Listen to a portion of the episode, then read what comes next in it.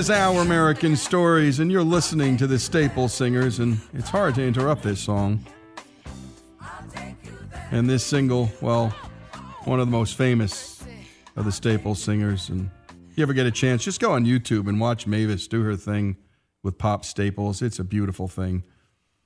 And we thought we'd play this song by the Staple Singers, not as the story of a song, which we love to do here on this show, but because the story we're going to hear is about a stapler, and not just any ordinary stapler.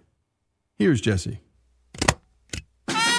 A candy apple red swingline stapler plays a prominent role in Office Space, a 1999 dark comedy by Mike Judge about a fictitious Texas software company and the everyday people who work there. I believe you have my stapler.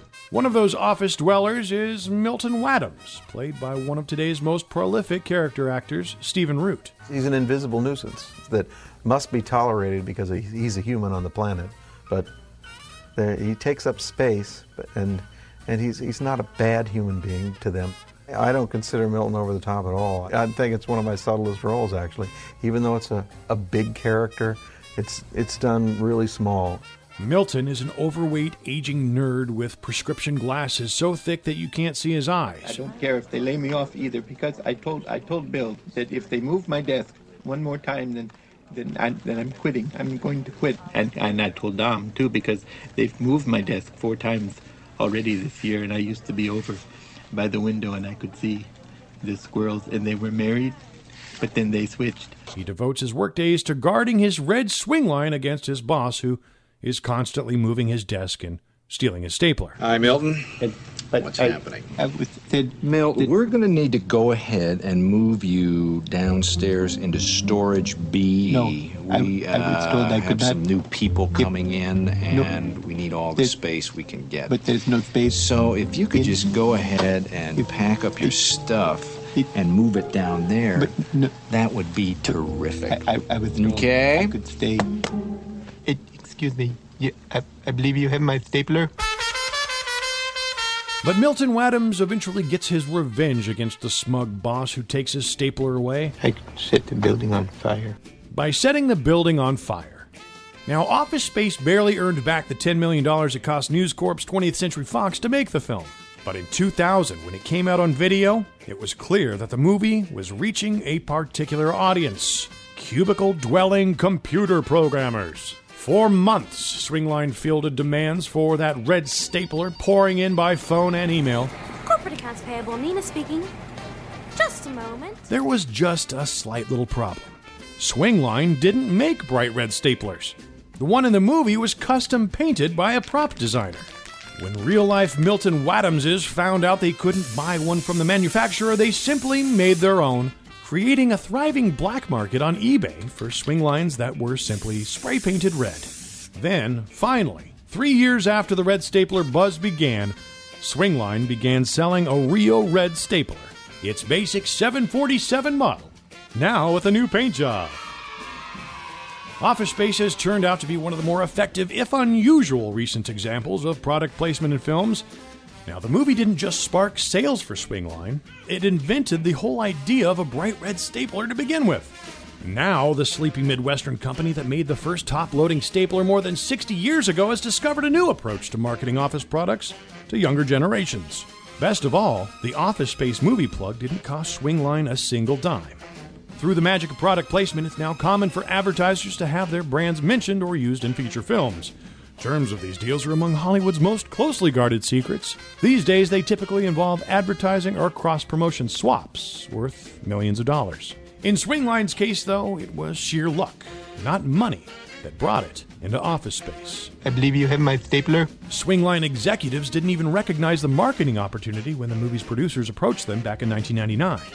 The company figured its mainstay customers were unlikely to trade up and declined the pitch. Still, the writer and director of Office Space, Mike Judge, best known as the creator of Beavis and Butthead, was determined to keep the red stapler in his film. Swingline did not stand in his way. The new product is a big deal in the stapler community, says Clark Allen, a 29 year old Dallas web consultant and host of VirtualStapler.com, where people exchange stories about staplers and stapler injuries. The red staplers have quickly become the most popular item on the Swingline website, which is the only place you can buy them $29 a piece. And that is the story of a stapler. Perhaps the most famous stapler there ever was. I'm Jesse Edwards, and this is Our American Stories. But then they switched from the swing line to the Boston stapler, but I kept my swing line stapler because it didn't bind up as much, and, and I kept the staples for the swing line stapler. Okay, Milton. And oh no, it's not okay because if they make me, if they if they take my my stapler, then I'll, I'll, I'll have to I'll set the building on fire. And great job as always, Jesse. And we got to order a couple of those swing line staplers, the red ones. Get on it. And stapler, virtualstapler.com, stapler injuries, stapler stories. Jesse, I think that's a segment. I think that's a segment. This is Lee Habeeb. This is Our American Stories. We sublime stuff, silly stuff. We do it all here on the show. Go to ouramericannetwork.org to hear all that we do. And please sign up for the podcast. Again, go to ouramericannetwork.org and tell friends about what we're doing. If you're sick of the yelling and the screaming, the politics, the downers, and just, well, sick of it all, tune into our show for a little uplift, for a little laugh. You'll learn, you'll laugh, you'll think, you'll cry. That's our goal here. Make you feel something. Sometimes you'll learn something. And again, sometimes you'll just get a chuckle out of what we do, we hope. OurAmericanNetwork.org to learn more.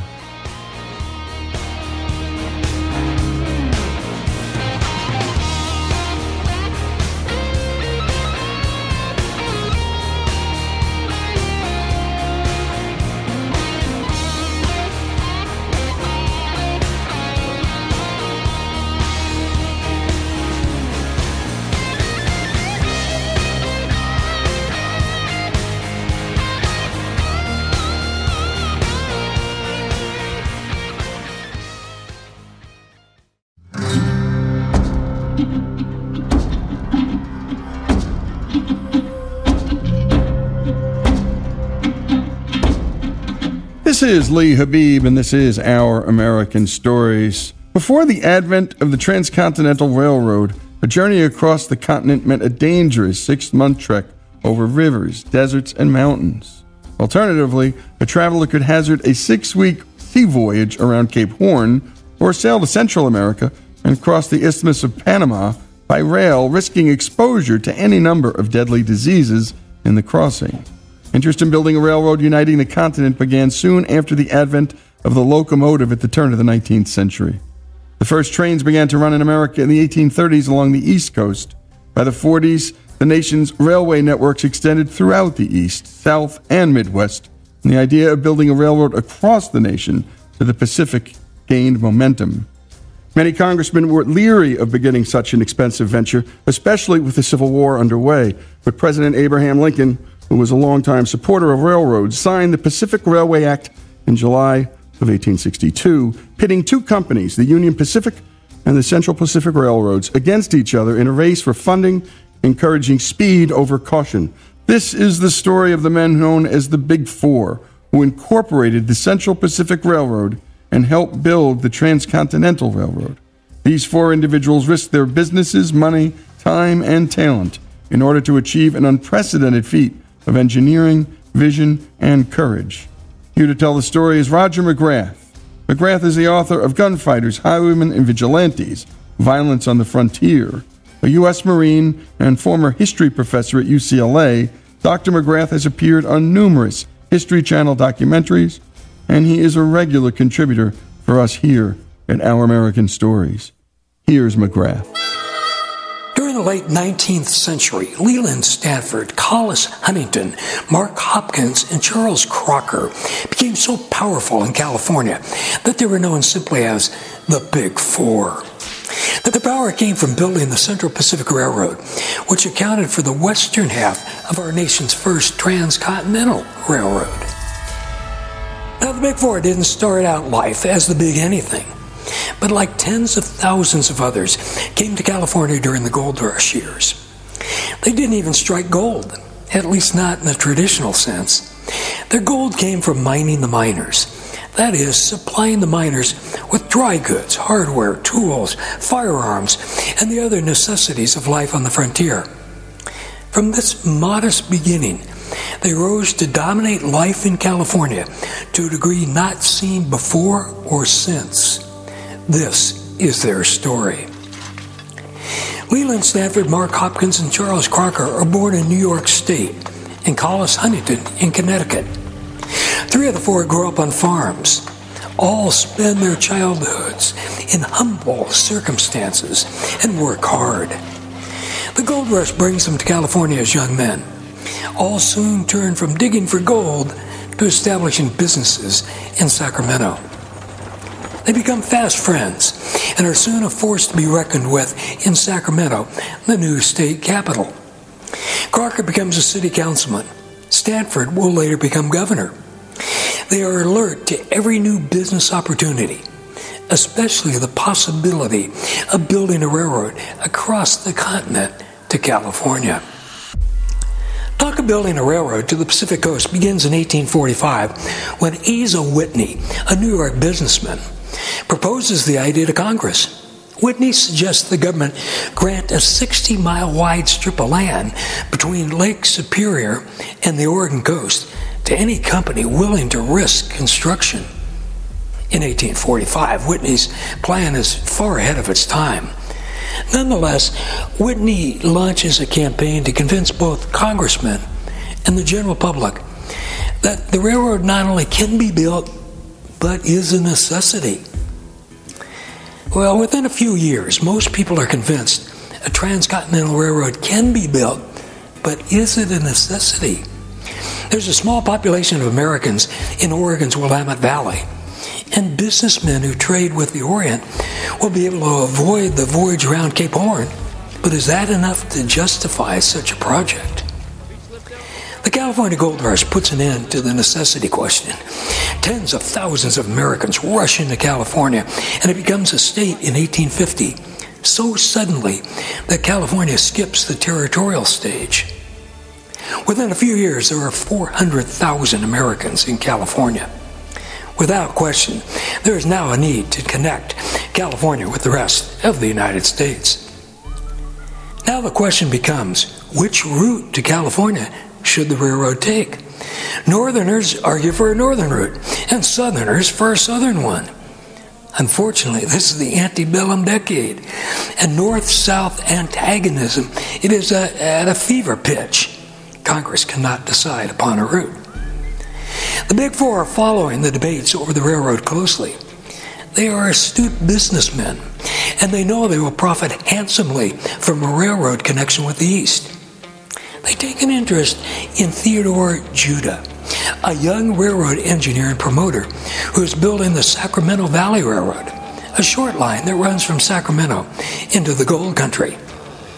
At the same time, Judah is thinking he needs partners with money and political influence.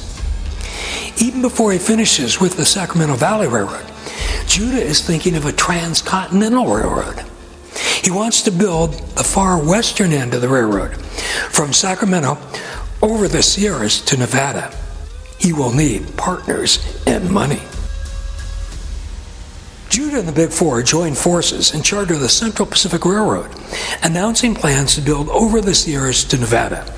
They want both federal support and the promise of a rail line to connect their railroad with the Mississippi Valley. The Big Four send Judah to Washington to lobby Congress.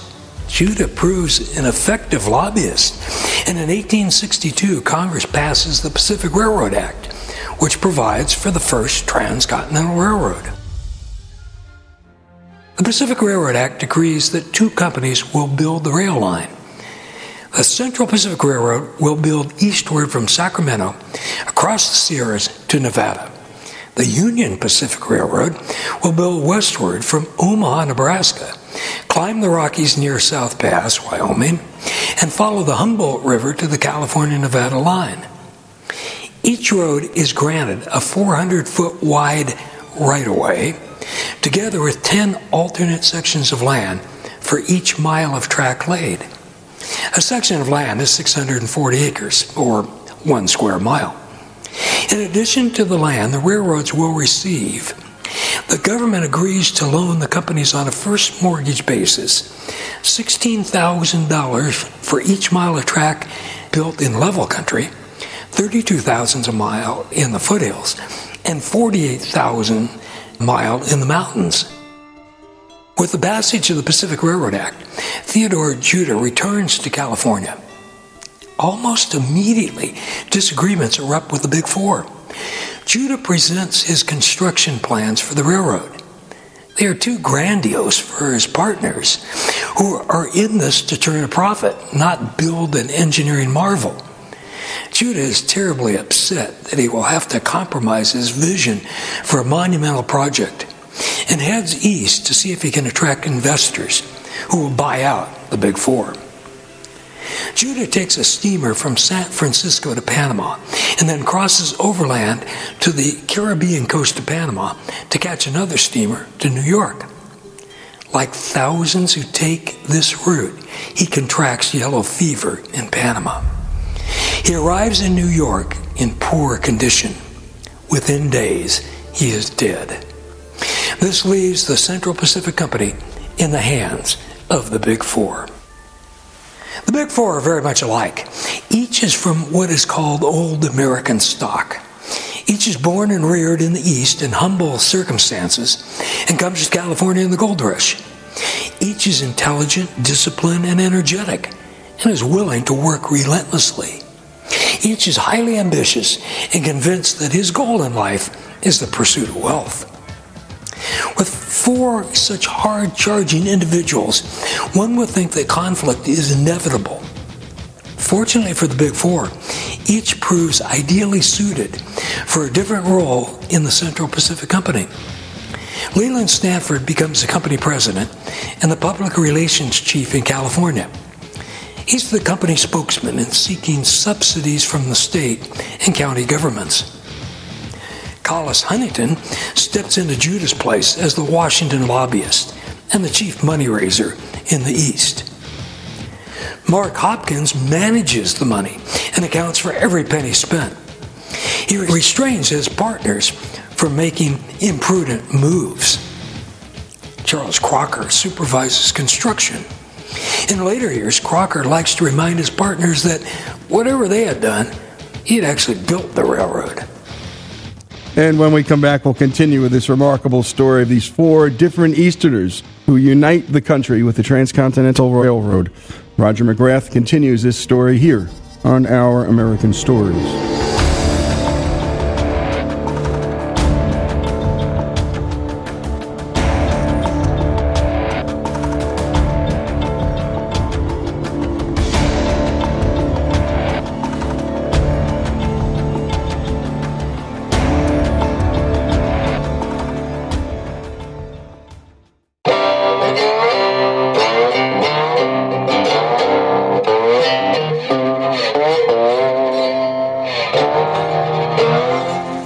Continue here with our American stories. and with Roger McGrath and the story of the Big Four and the building of the Transcontinental Railroad.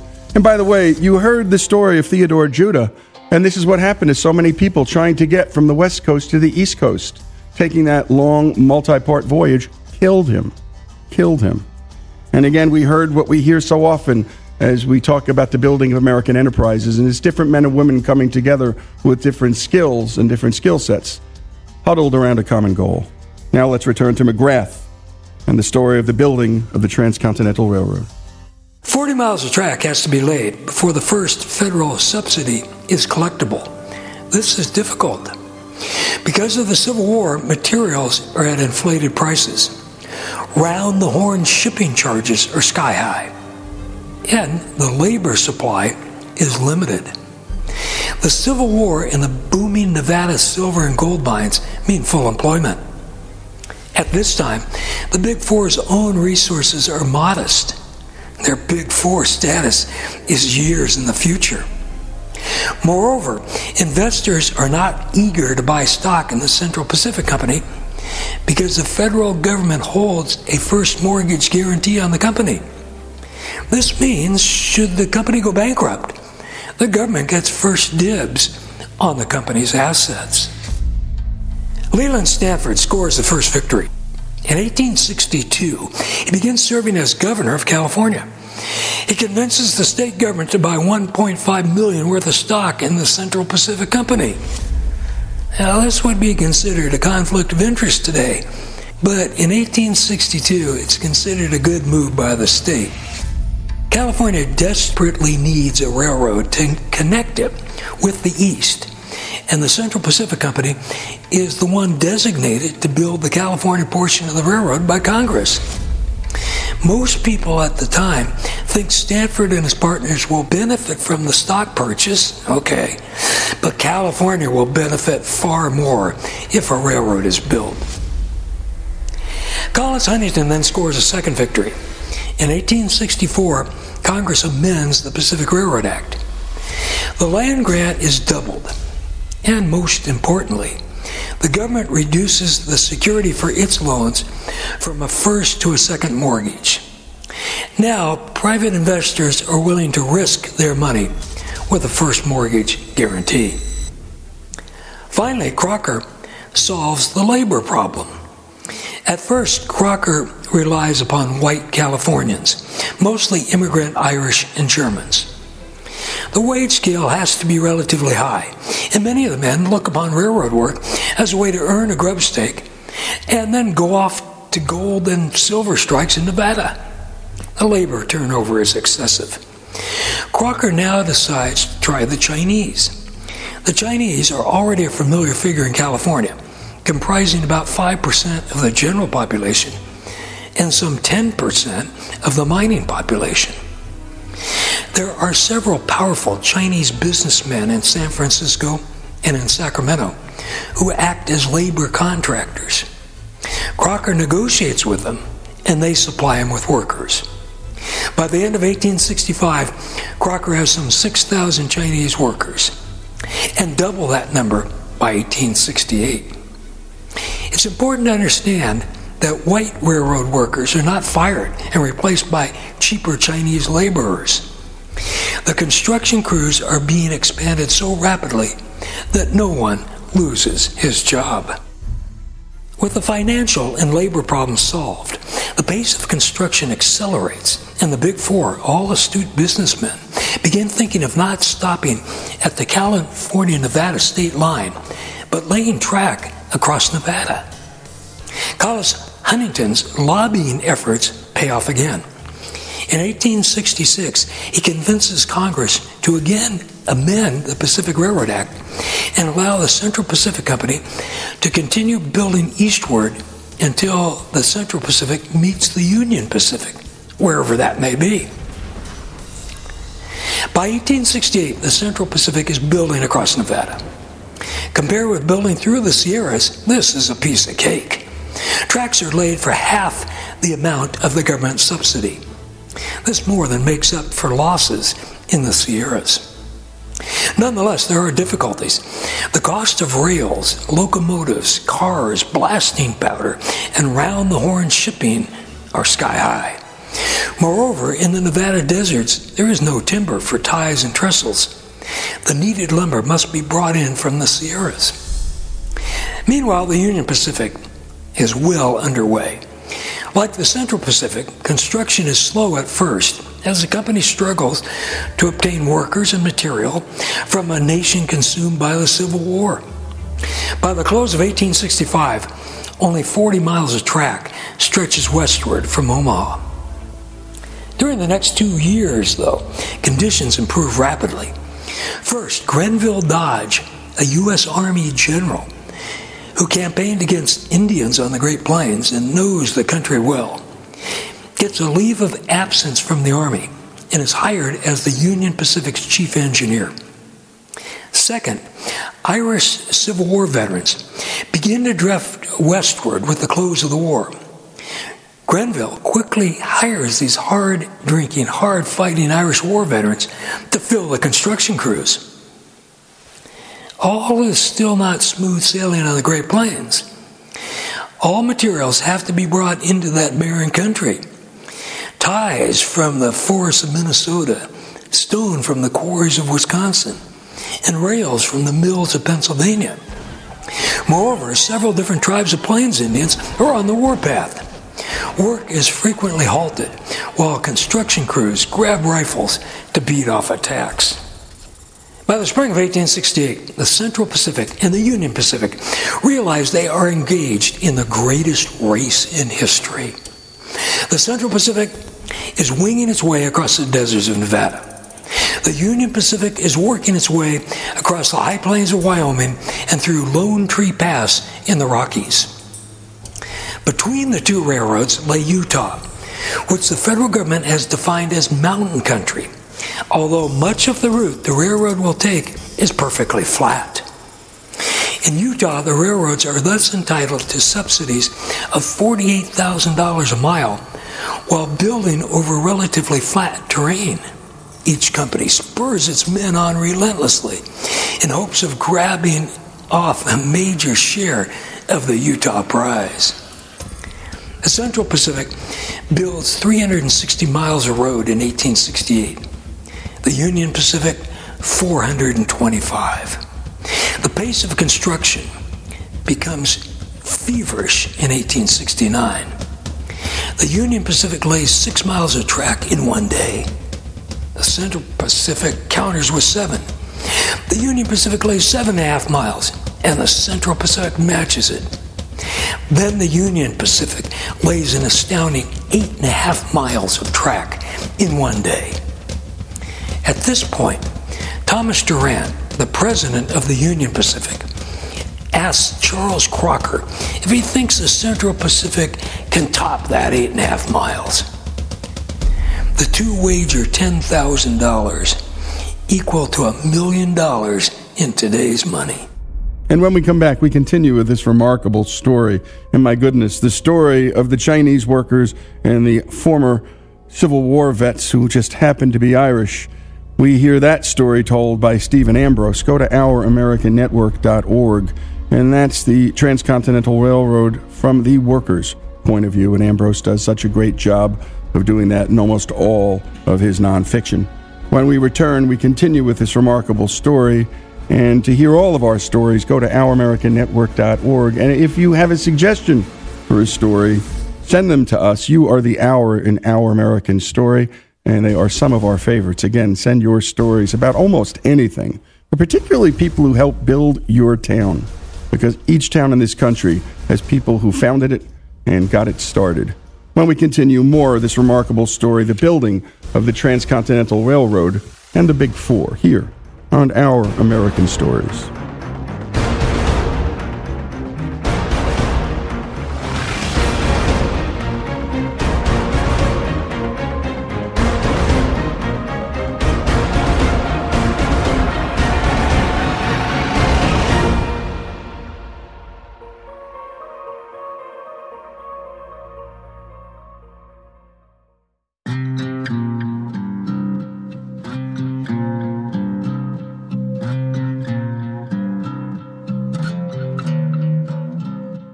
And we continue here with our American stories and the story of the Big Four and the building of the transcontinental railroads. And for you who don't know a lot about finance, the idea that the government gave up its first claim in the case of bankruptcy and allowed private investors to get in there first, well, without that, well, we would have had nothing. Is what private investor wants to put in their money when if something goes wrong, they get nothing back. And here on Our American Stories, we like to teach you a bit about how markets work sometimes for the better, and sometimes, well, sometimes they don't work at all. And now let's continue with the story of the Big Four and the Transcontinental Railroad. Crocker assembles his best men and then waits for several days until the railroads are approaching Promontory Summit and so close together that should the Central Pacific break the track lane record, the Union Pacific will have no opportunity to respond. With newspaper correspondents present, and one of the journalists acting as the official timer, Crocker's boys swing into action. The first rail is laid, and others follow at the rate of 240 feet of rail every 1 minute and 20 seconds. The pace is fantastic, but can the Central Pacific crew maintain it for hours on end? The crew doesn't slacken its pace or stop until a break for lunch. After resting and eating, the crew springs back into action, again at the same record breaking pace. At the end of the workday, time is called and the distance carefully measured. The Central Pacific crew has laid 10 miles and 56 feet of track. The Union Pacific record is broken, and Charles Crocker is $10,000 richer. Now, it's the general impression uh, of most today that the track laying must have been done by a cast of thousands, and that since this was the Central Pacific, those laying the track must have been Chinese. Not true on either count. The newspaper reporter who was timing the event said, quote, It may seem incredible, but nevertheless it is a fact that the whole 10 miles of rail were handled and laid down this day by eight white men. These men were Michael Shea, Michael Kennedy, Michael Sullivan, Patrick Joyce, Thomas Daly, George Elliott, Edward Killeen, and Fred McNamara. These eight Irishmen in one day handled more than 3,500 rails, 1,000 tons of iron. On May 10, 1869, a group of workers and company officials gather at Promontory Summit, Utah, and watch the placing of the last tie, the fixing of the last rail, and the presentation of the various precious metal spikes, including the golden spike from California. Hats off, signals a telegraph operator to all the listening nation. Prayer is being offered. Several minutes later, telegraph wires hum again. We have got done praying. Leland Stanford of the Central Pacific has the honor of driving in the golden spike. Actually, tapping in the golden spike with a mallet. It's too soft to be driven with a sledgehammer. After the ceremonial tap in, the golden spike is removed and a steel spike set in its place. Stanford now takes a mighty swing with a sledgehammer and misses. Thomas Durant of the Union Pacific takes a mighty swing and misses. With the count 0 and 2, a crew chief steps forward and drives the spike home. The Central Pacific locomotive number 119 and the Union Pacific locomotive Jupiter steam forward and touch cow catchers. Their engineers have the first drinks, and then the celebration becomes general. The entire United States celebrates. Chicago makes a procession seven miles long. New York hangs out bunting, fires a hundred guns, and holds church services. Philadelphia rings the Liberty Bell. Hundreds gather in the streets of Buffalo and sing the Star Spangled Banner. In Sacramento and San Francisco, people are celebrating until dawn. And Leland Stanford, Collis Huntington, Mark Hopkins, and Charles Crocker are the heroes of the hour. The building of the Transcontinental Railroad is the greatest engineering and construction project up to that time in American history. California had been isolated from the United States despite the gold rush and the admission of California to the Union. Now, the completion of the Transcontinental Railroad shatters that barrier of isolation. Personally, Stanford, Huntington, Hopkins, and Crocker are transformed from four middle class Sacramento businessmen into the Big Four. They do not rest on their laurels, but forge ahead and form a second company, the Southern Pacific Railroad. They lay tracks through California and eventually across Arizona, New Mexico, and Texas. Until the mid 1880s and the arrival of the Santa Fe Railroad, the Big Four have a monopoly of rail transportation in California. The monopoly and the wealth and power it gives them makes them truly the Big Four. But with that comes critics and enemies.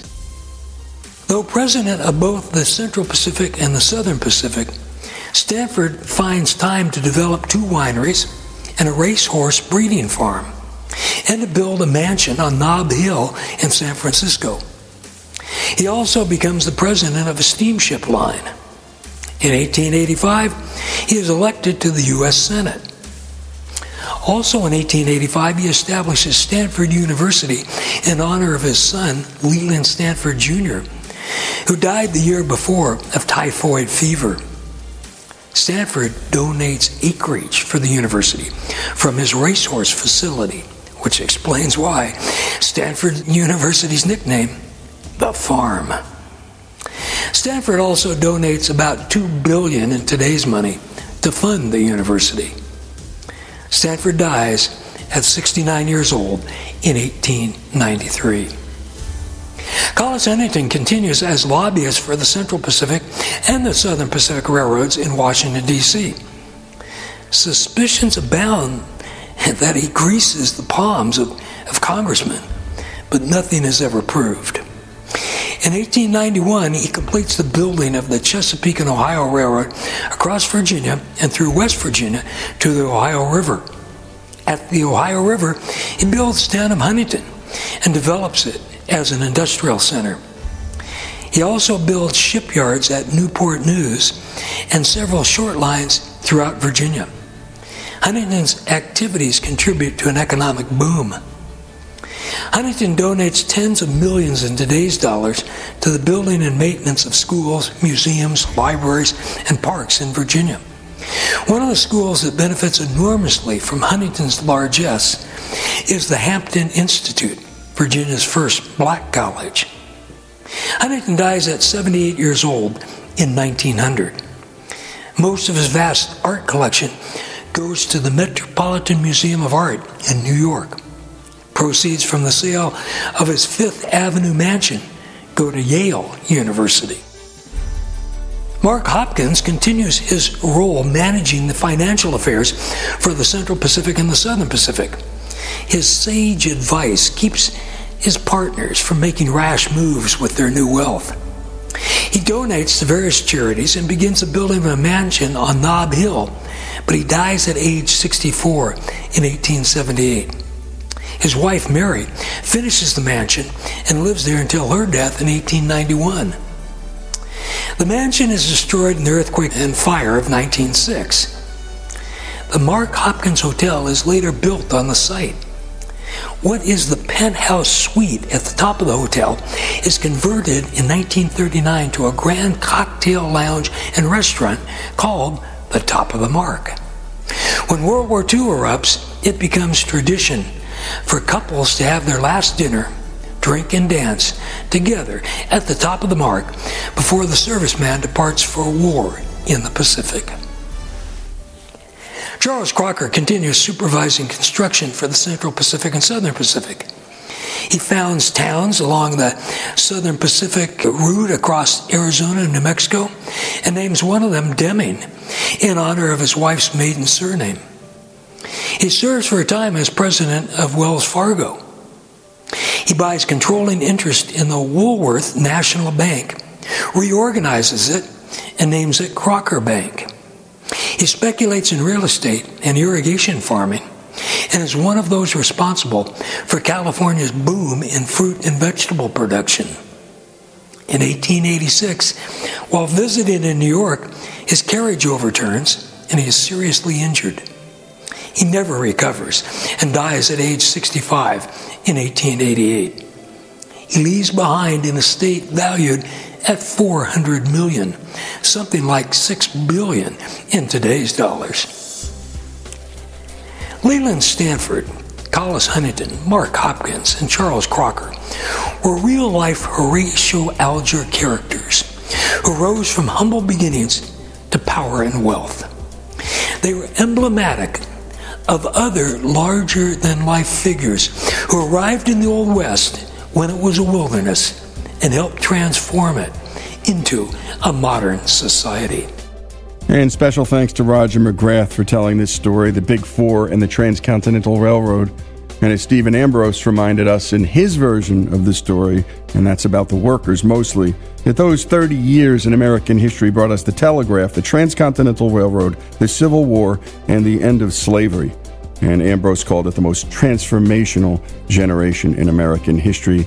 I leave it to you to decide. The story of the Transcontinental Railroad here on Our American Stories.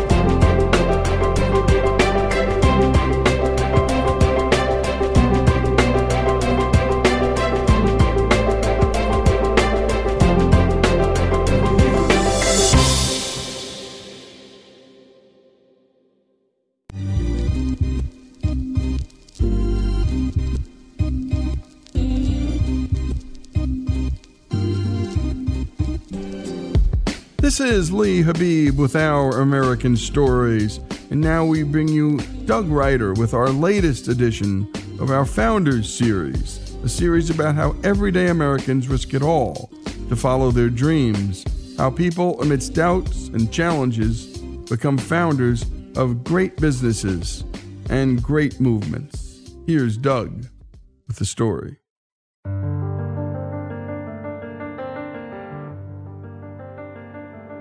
Today, on The Founders. As a baby boomer, this sounds odd, but I thought as a kid growing up that everybody went to war. I always thought there'd be a war you were going to go to when you got to be of age. So when the Vietnam War came along, I signed up. I didn't even think twice about it. In this episode, we bring you the story of a man whose childhood dreams would become reality. I ended up flunking the first grade. I just didn't do my homework. I was I kept getting in the way of my going out and playing, playing army, you know, with the fake plastic guns and stuff. And also, I had an interest in aviation and would do these soap rock racer things with wings and try to go down these hills and try to fly.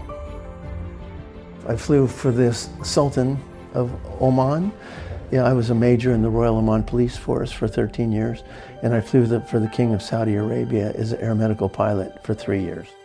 A man who would use his vast experience to save the lives of people you often don't think about, but one day might need. My mission is to bring down the accident rate in helicopter EMS, air medical. The founder, the person responsible for America's air medical safety movement. On today's episode of The Founders, we bring you the story of Randy Mains. How can we stop the carnage? Following his military service, Randy found some less than mundane jobs around the world herding cattle with helicopters in Australia, discovering oil, and training pilots in Iran. Though after the Iran hostage crisis, Randy's employer had to pull him out, and he was out of a job.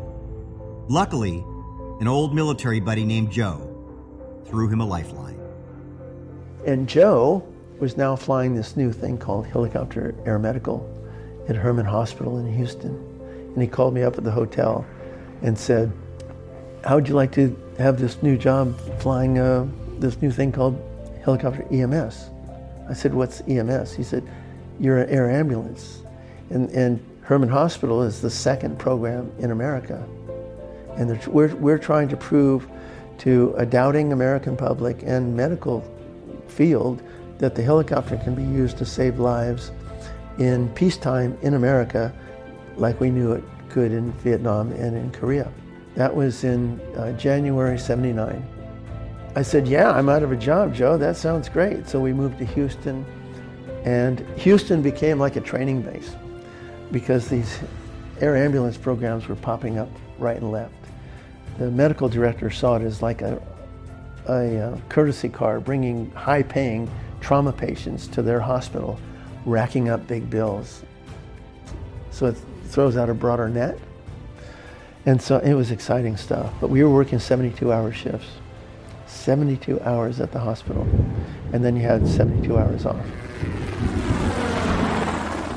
Little sleep, high stress situations, seems like a disaster waiting to happen.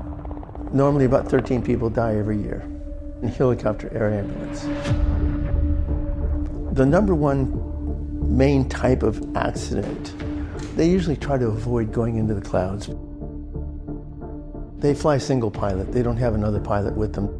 And what happens is they go into the clouds inadvertently in weather with a real dark environment where they can't see the horizon. They're not proficient in flying on instruments or, or comfortable flying on instruments like a fixed wing pilot. They lose spatial orientation. It, it's a scary situation.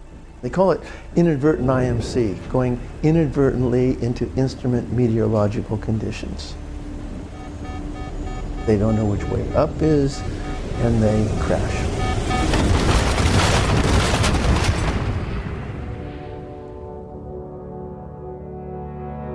An air medical pilot.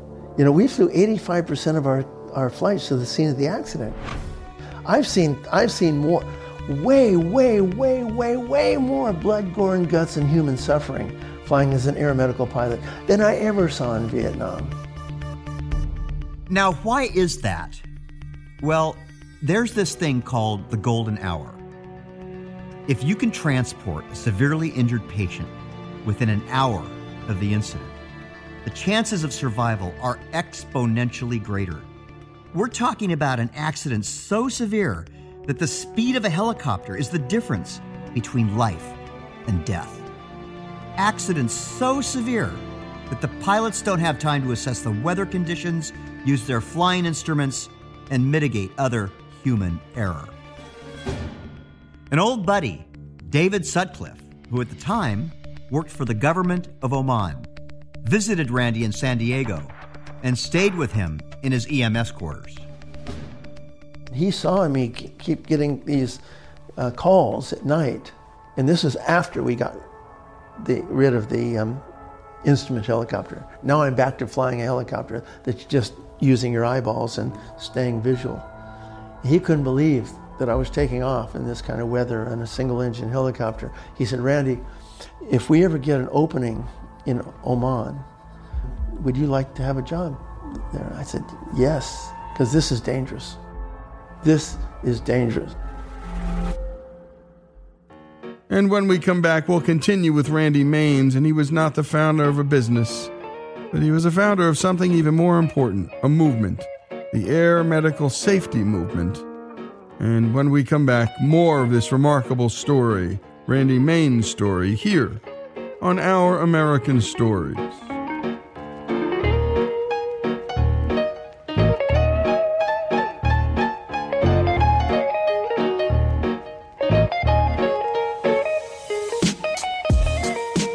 To hear more stories like this, follow us on Facebook and go to our website at ouramericannetwork.org to sign up for our newsletter so that we can send you our best stories every week.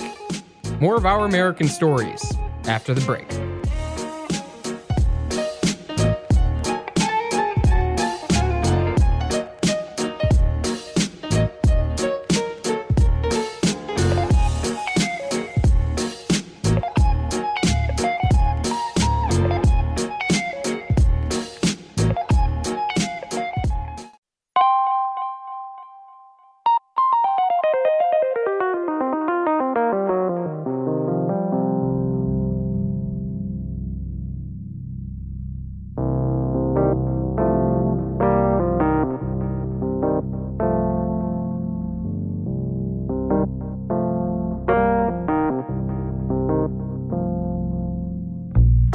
Continue with Randy Mains' story, our Founders series, here on Our American Stories. And when we last left off, Randy was at a crossroads.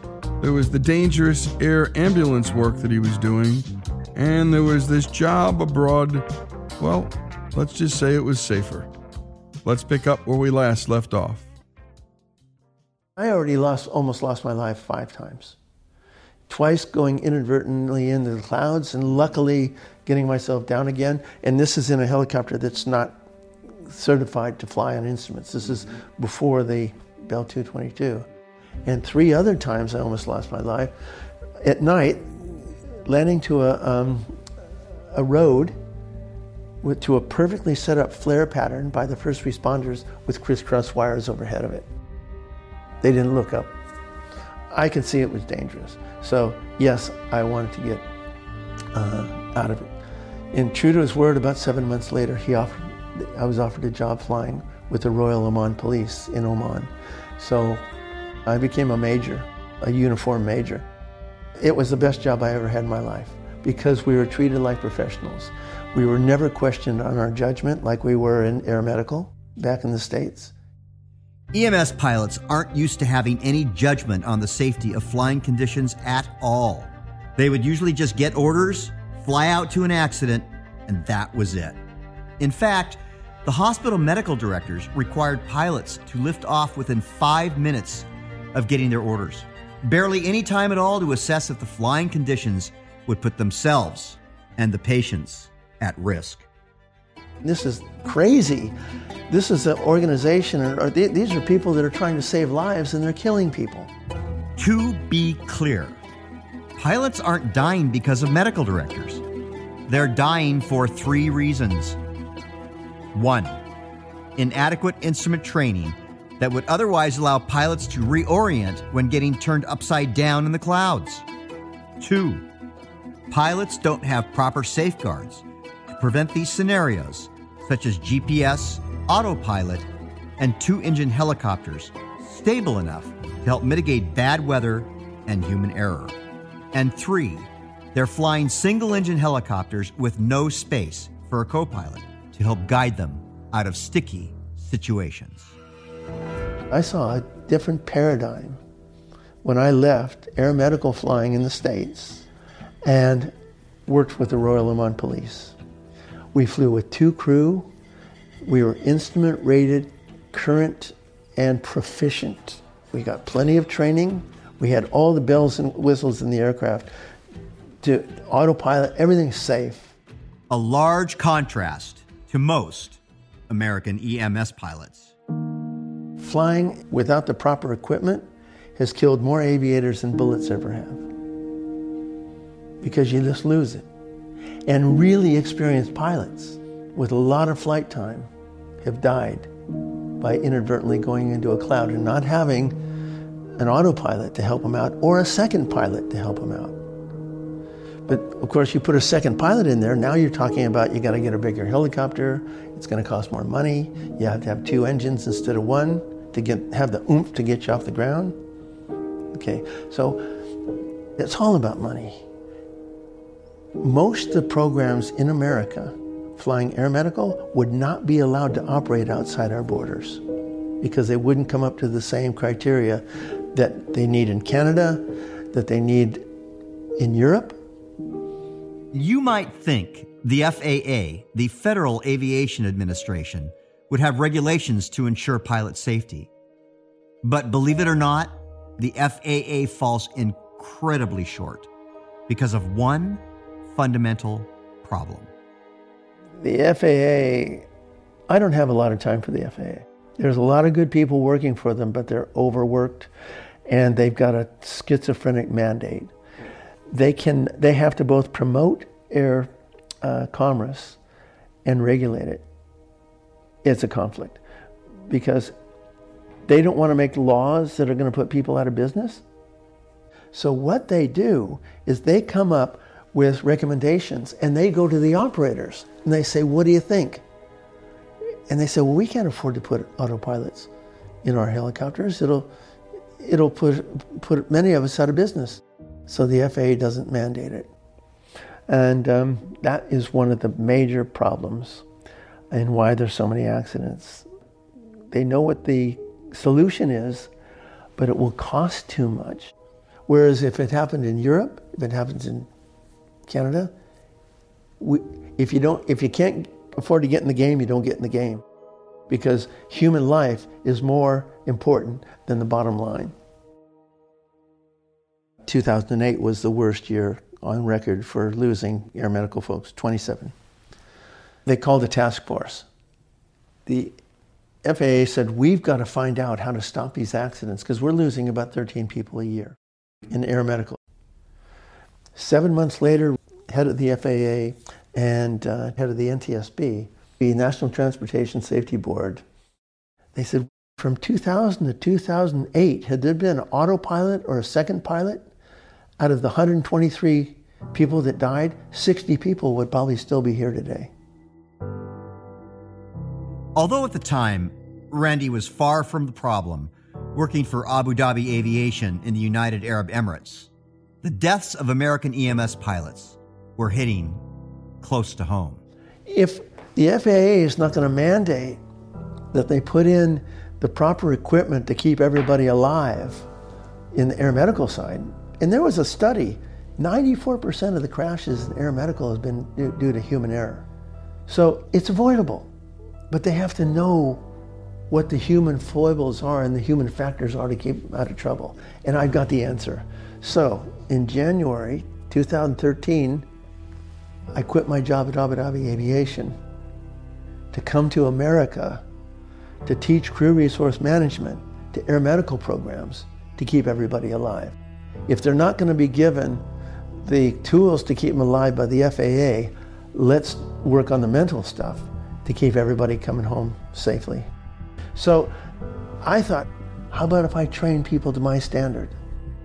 I spent two months, nine hours a day, seven days a week, building a train the trainer course based on the EASA model, the European Aviation Safety Agency model. So it's basically training these guys to airlines pilot standards, but in the helicopter. And it's a 300 page manual and, and over five gig flash drive with all the PowerPoint presentations with embedded clips. All that sounds great. But in the absence of better equipment, what are the pilots supposed to do? Easy. I teach them how to say no. I teach them I'm not going to do this. I teach them that they can identify a hazardous attitude. I teach them that they can identify a link in an error chain forming. I teach them the human factors that can cause them to make a d- bad decision, and they can all look after each other and say, wait a minute, this is nuts.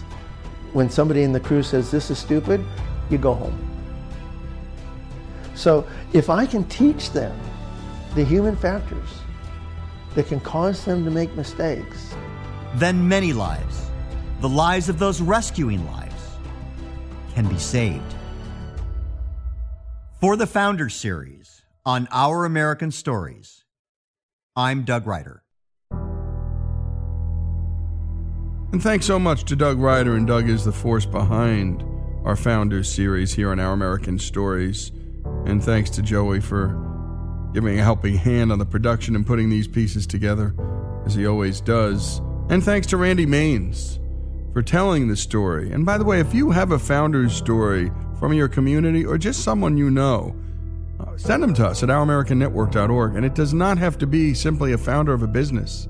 As you heard here, this is a guy who founded a movement, a safety movement, an important one for people in the field he understands and is an expert in.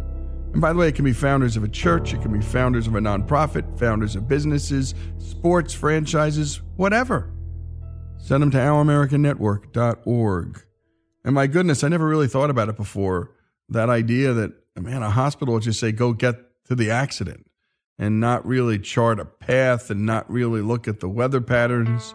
And my goodness, it's so true what can happen once you're in those clouds. I have friends who fly, and I've been up there a couple of times when you get in the clouds. And let me tell you, when you're with people who aren't instrument rated, it's scary. And I don't do it anymore. I mean, I did before, but I don't do it anymore. As good as they say they are, even when they're instrument rated, even when they have the experience, I'm getting on a nice old commercial plane. Randy Mains' story here on Our American Stories, Our Founders series.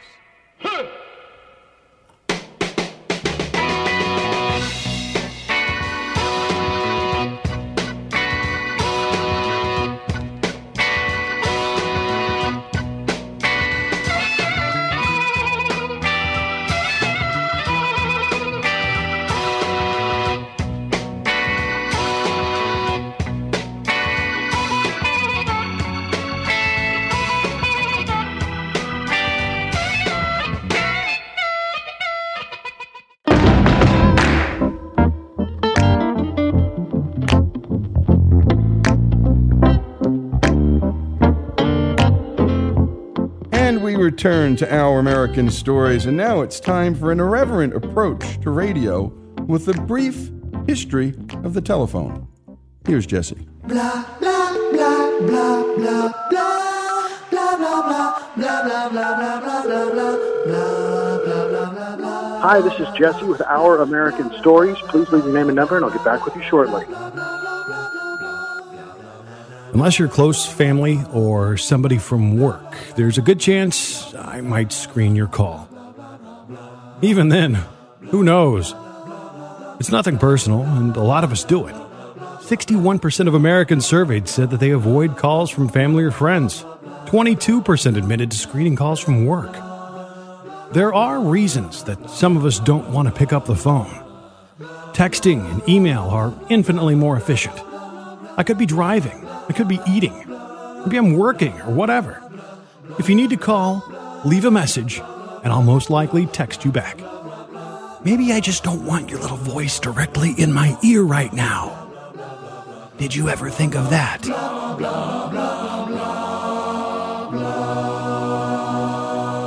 On the other hand, there is something to be said about using the good old fashioned telephone part of your telephone. 911, what's your emergency? I have knife hands. Excuse me? I looked down and my hands were knives. Your hands are knives? Yeah. Can you put the knives down? No, they're my hands. Like emergency situations when you need to convey a lot of information fast. Like a war zone. But how did we get to this point where so many of us have not only taken the phone for granted, but will go through such great lengths to avoid one of the greatest inventions of our time?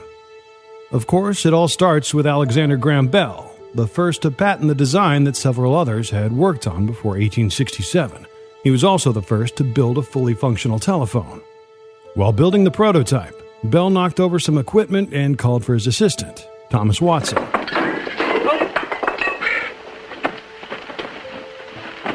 Mr. Watson, come here. I want you. Mr. Bell, I heard you. I heard every word you said distinctly. You said, Mr. Watson, come here. I want you. Why, so I did. Oh, it's a wonderful day for you, Mr. Bell. Everything you've worked for, every dream has come true. It works, Mr. Bell. It works. Yes, I, I dare say you're right, Watson. Our experiments have opened up a, a new age of communications.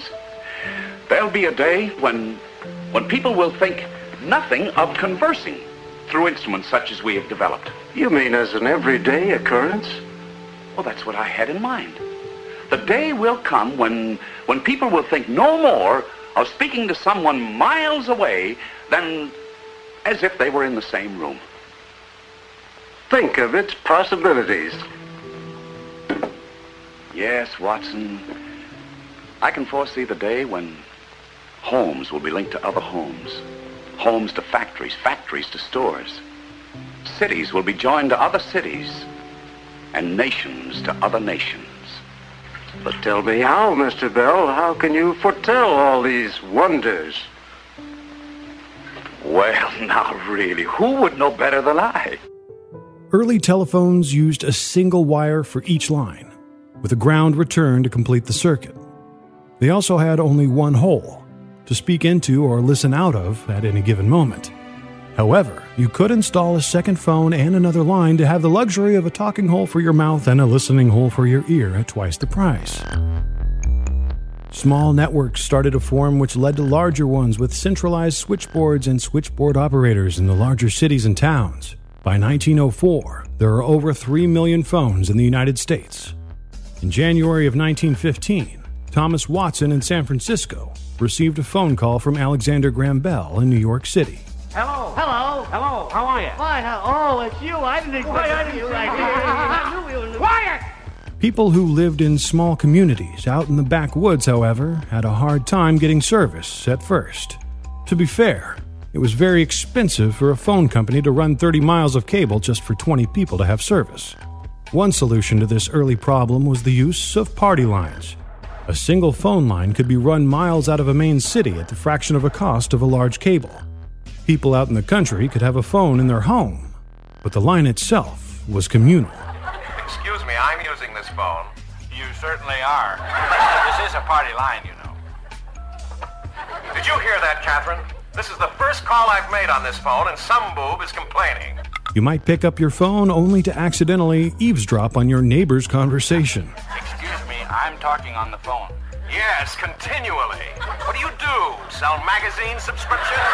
Would you please get off the line? The phone would ring, and it might be a call for one of your neighbors. Excuse me, I'm using the phone. I'll be off in a sec. You can imagine the kind of fun our kids might have had with this kind of technology. Hello? Eavesdropping on calls became an ongoing concern for the adults. Listen, Buster. Not only that, it caused friction between impatient neighbors who had a hard time waiting their turn. We've been patient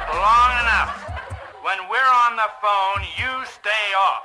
Now, if you weren't tied to a party line, you picked up the phone, told the operator who you wanted to talk to, and they patched you through. Here's an authentic phone call of a young man phoning a friend in 1951. Operator, 481, please. Thank you.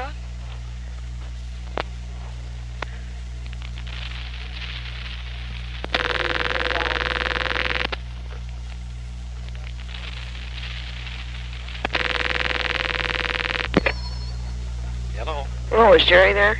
Uh, no, he isn't. He's downtown someplace. Oh, okay. You bet. Mm, thank you. Thanks.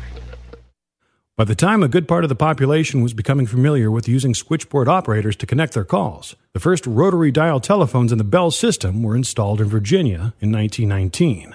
This all required a lot of education on the part of the telephone companies. The local news of the week. At midnight Saturday, the telephones in this city will be changed to dial service and all telephone numbers will be changed. Late this week, new directories will be delivered. Here are a few important suggestions for the use of your dial telephone. Not only did they need to teach people how to use the phone in the first place, there was a good amount of etiquette that had yet to be established. There are a few easy rules to be followed when dialing because careless dialing mistakes will waste a lot of your time and cause someone else to be inconvenienced and probably irritated. When you want to make a call, always be sure you have the right number. Consult your directory for any number you're not sure of. Write the number down. You'll hear the dial tone. That means that the equipment is ready to handle your calls. Take up your receiver and always listen for the dial tone. Remember how it sounds a steady hum. Push button touch tone phones made their debut in 1963 and picked up speed during the 70s, though the majority of telephone subscribers still had rotary phones, which in the Bell system of that era were leased from telephone companies instead of being owned. In 1967, President LBJ's Commission on Law Enforcement called for the creation of a single number that could be used nationwide for reporting emergencies. The FCC met with AT&T and came up with the 911 system. 911, what's your emergency? I think somebody broke into my house in my living room. Speaking of LBJ, Dial again. this is a recording of a White House phone call from August 9th, 1964. President Johnson is ordering pants. Hello. Hello. Now, the pockets, when you sit down in a chair, the knife and your money comes out, so I needed at least another inch in the pockets. Yeah. Now, another thing, the crotch is always a little too tight. So when you make them up, give me an inch that I can let out there, uh, because they cut me. They're just like riding a, a wire fence. These are almost, these are the best that I've had anywhere in the United States. But uh, uh, when I gain a little weight, they cut me under there.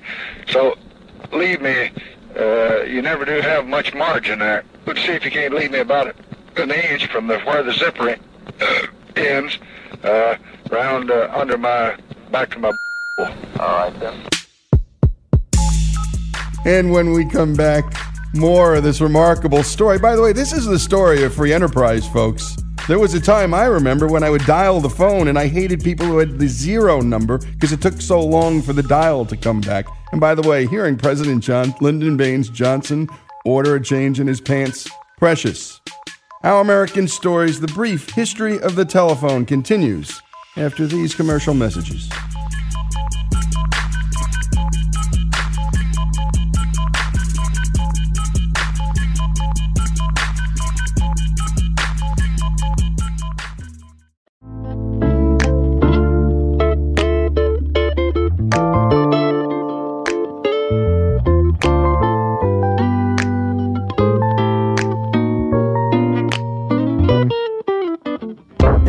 Return to our American stories and a brief history of the telephone. Let's return to Jesse and the story.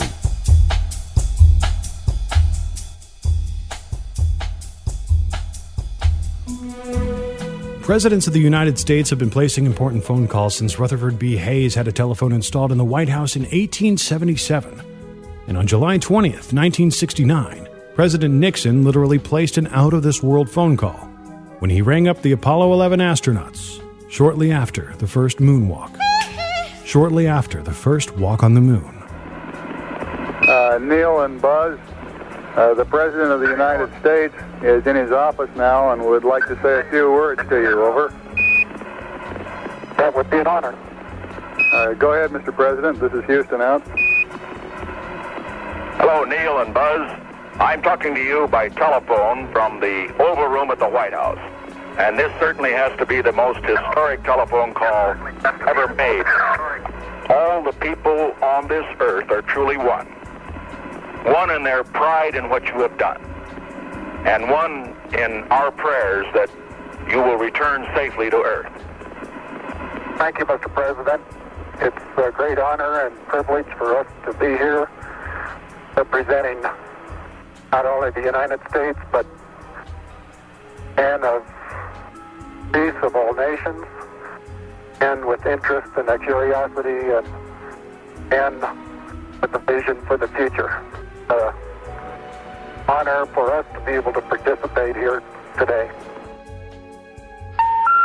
We're sorry. You have reached a number that has been disconnected or is no longer in service. And that familiar voice is known as an intercept. If you feel you have reached this recording in error, please check the number and try your call again. A recording you hear when you've hit a dead end.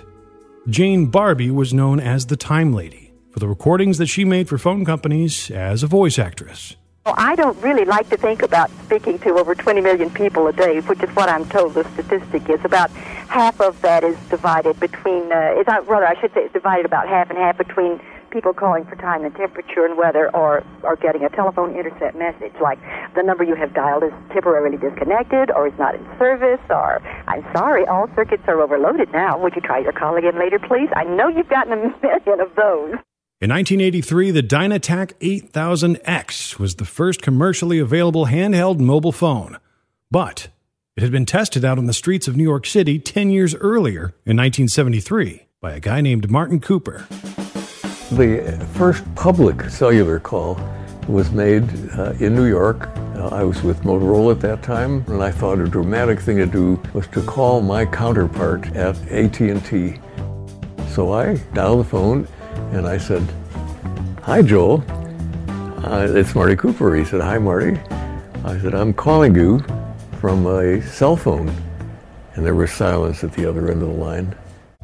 The uh, idea for the shape of this first phone started out with me approaching Motorola's design group.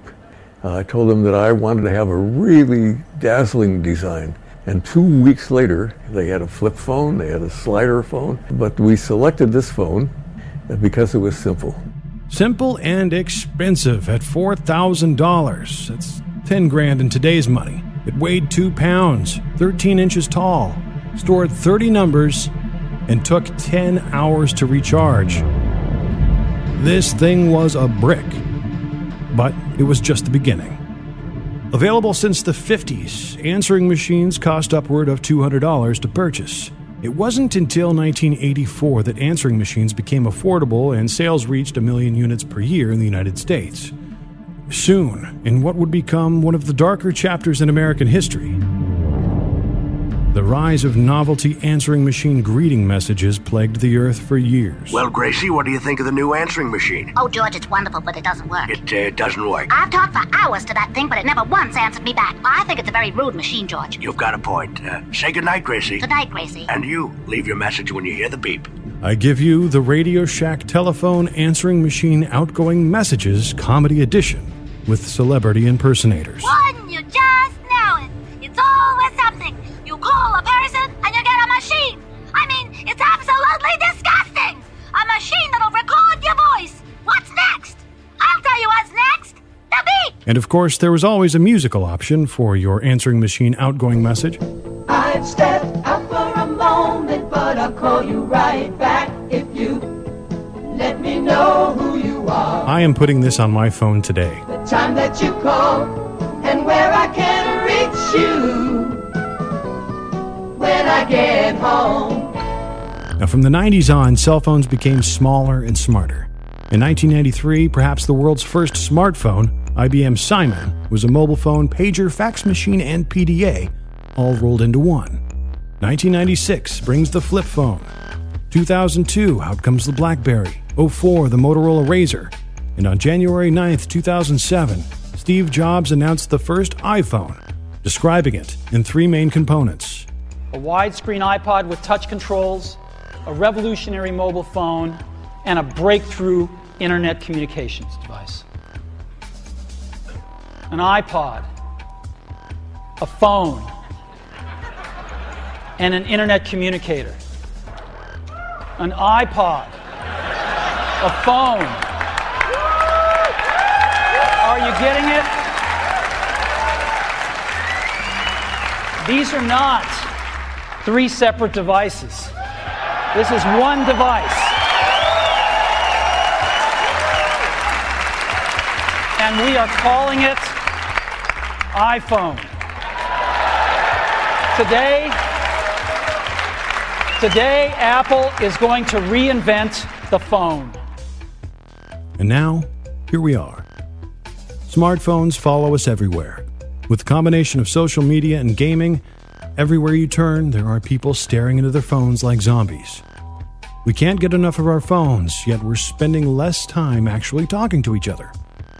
I'm guilty of it, and we all know that our kids are hooked. Dr. Jean Twenge is the author of iGen Super Connected Kids Are Less Happy. Why? there's just more and more evidence pointing in the direction of mental health issues and serious mental health issues just being more common just in the last five years. So the suicide rate for teens has increased by 50% for older teens and has tripled for girls um, who are 12 to 14. Clinical level depression has increased by 50%. More report symptoms of depression, anxiety, self harming behavior. So these these more serious problems are just more common than they used to be um, just not that long ago. The trends really started around 2011 or 2012. So that timing with these issues starting to show up around 2012 um, was suspicious because the economy was getting better at that point. Um, but that happens to be the year when smartphones became really common. And I found out later, uh, the Pew Center concluded that late 2012 is when the percentage of Americans who owned a smartphone crossed 50%. And it was probably a little earlier for teens, maybe around 2011. So, right around the time smartphones became ubiquitous, these mental health problems started to go up and, and then went from there. But it doesn't have to all be doom and gloom. Remember those old phone etiquette training videos put out by the phone companies back in the day? They're fun to listen to. Simon Sinek is a motivational speaker who, among other things, tackles the topic of smartphone disrespect. Okay, there is a subconscious reaction to these devices when we use them. Okay? What if I were to hold my phone while I'm talking to you? I'm not checking it, it's not buzzing, it's not beeping. I'm not even, I'm nothing. I'm just holding it. Do you feel at this moment that you are the most important thing to me right now? No, you do not. Because there is a subconscious reaction we have to the device. When it is out, it makes the people around us feel that they are less important. When we show up to a meeting, or a lunch, or a dinner, with our colleagues, our clients, or our friends, or our families, and we put the phone on the table, we have announced to everyone in the room that they are not that important to us. And by the way, putting the phone upside down is not more polite. My favorite one is when the meeting or at a lunch with someone that the phone will ring and the caller ID will pop up and they will go, I'm not going to get it. Oh, so magnanimous. Oh, I'm lucky to eat with you today. Or they could just put the damn thing away. You can tell how addicted we are. When somebody pulls out their phone when you're with them, how uncomfortable does that make us feel? You're walking down the street with someone, they pull their phone out. We feel stupid, so what do we do? We pull our phones out. We're so addicted. Somebody goes to the bathroom when we're at dinner, and what do we have to sit there by ourselves? God forbid we should look around the room for five minutes. We pull our phones out. Meetings, awful. What do we do when a meeting happens, right? Everybody's sitting waiting for the meeting to start. Bob's running a few minutes late. Bob's here? Okay, start the meeting. Do you know when relationships are built? All that in between time. We're only now starting to see the effects that screen time has on our lives, our relationships, our careers. But one thing is for certain putting down the phone couldn't hurt anything. So if I screen your call, don't take it personal. I'm away from my phone, and I'll return your call with a text shortly. After all, I might be playing with my kids, or just scrolling through Facebook. For Our American Stories, I'm Jesse Edwards. Sorry. You have reached a number that has been disconnected or is no longer in service. If you feel you have reached this recording in error, please check the number and try your call again. And great job as always, Jesse. And what a story. A brief history of the telephone. We'd love your story ideas. Send them to ouramericannetwork.org. That's ouramericannetwork.org. They're some of our favorites. Again, this is Lee Habeeb. This is Our American Stories.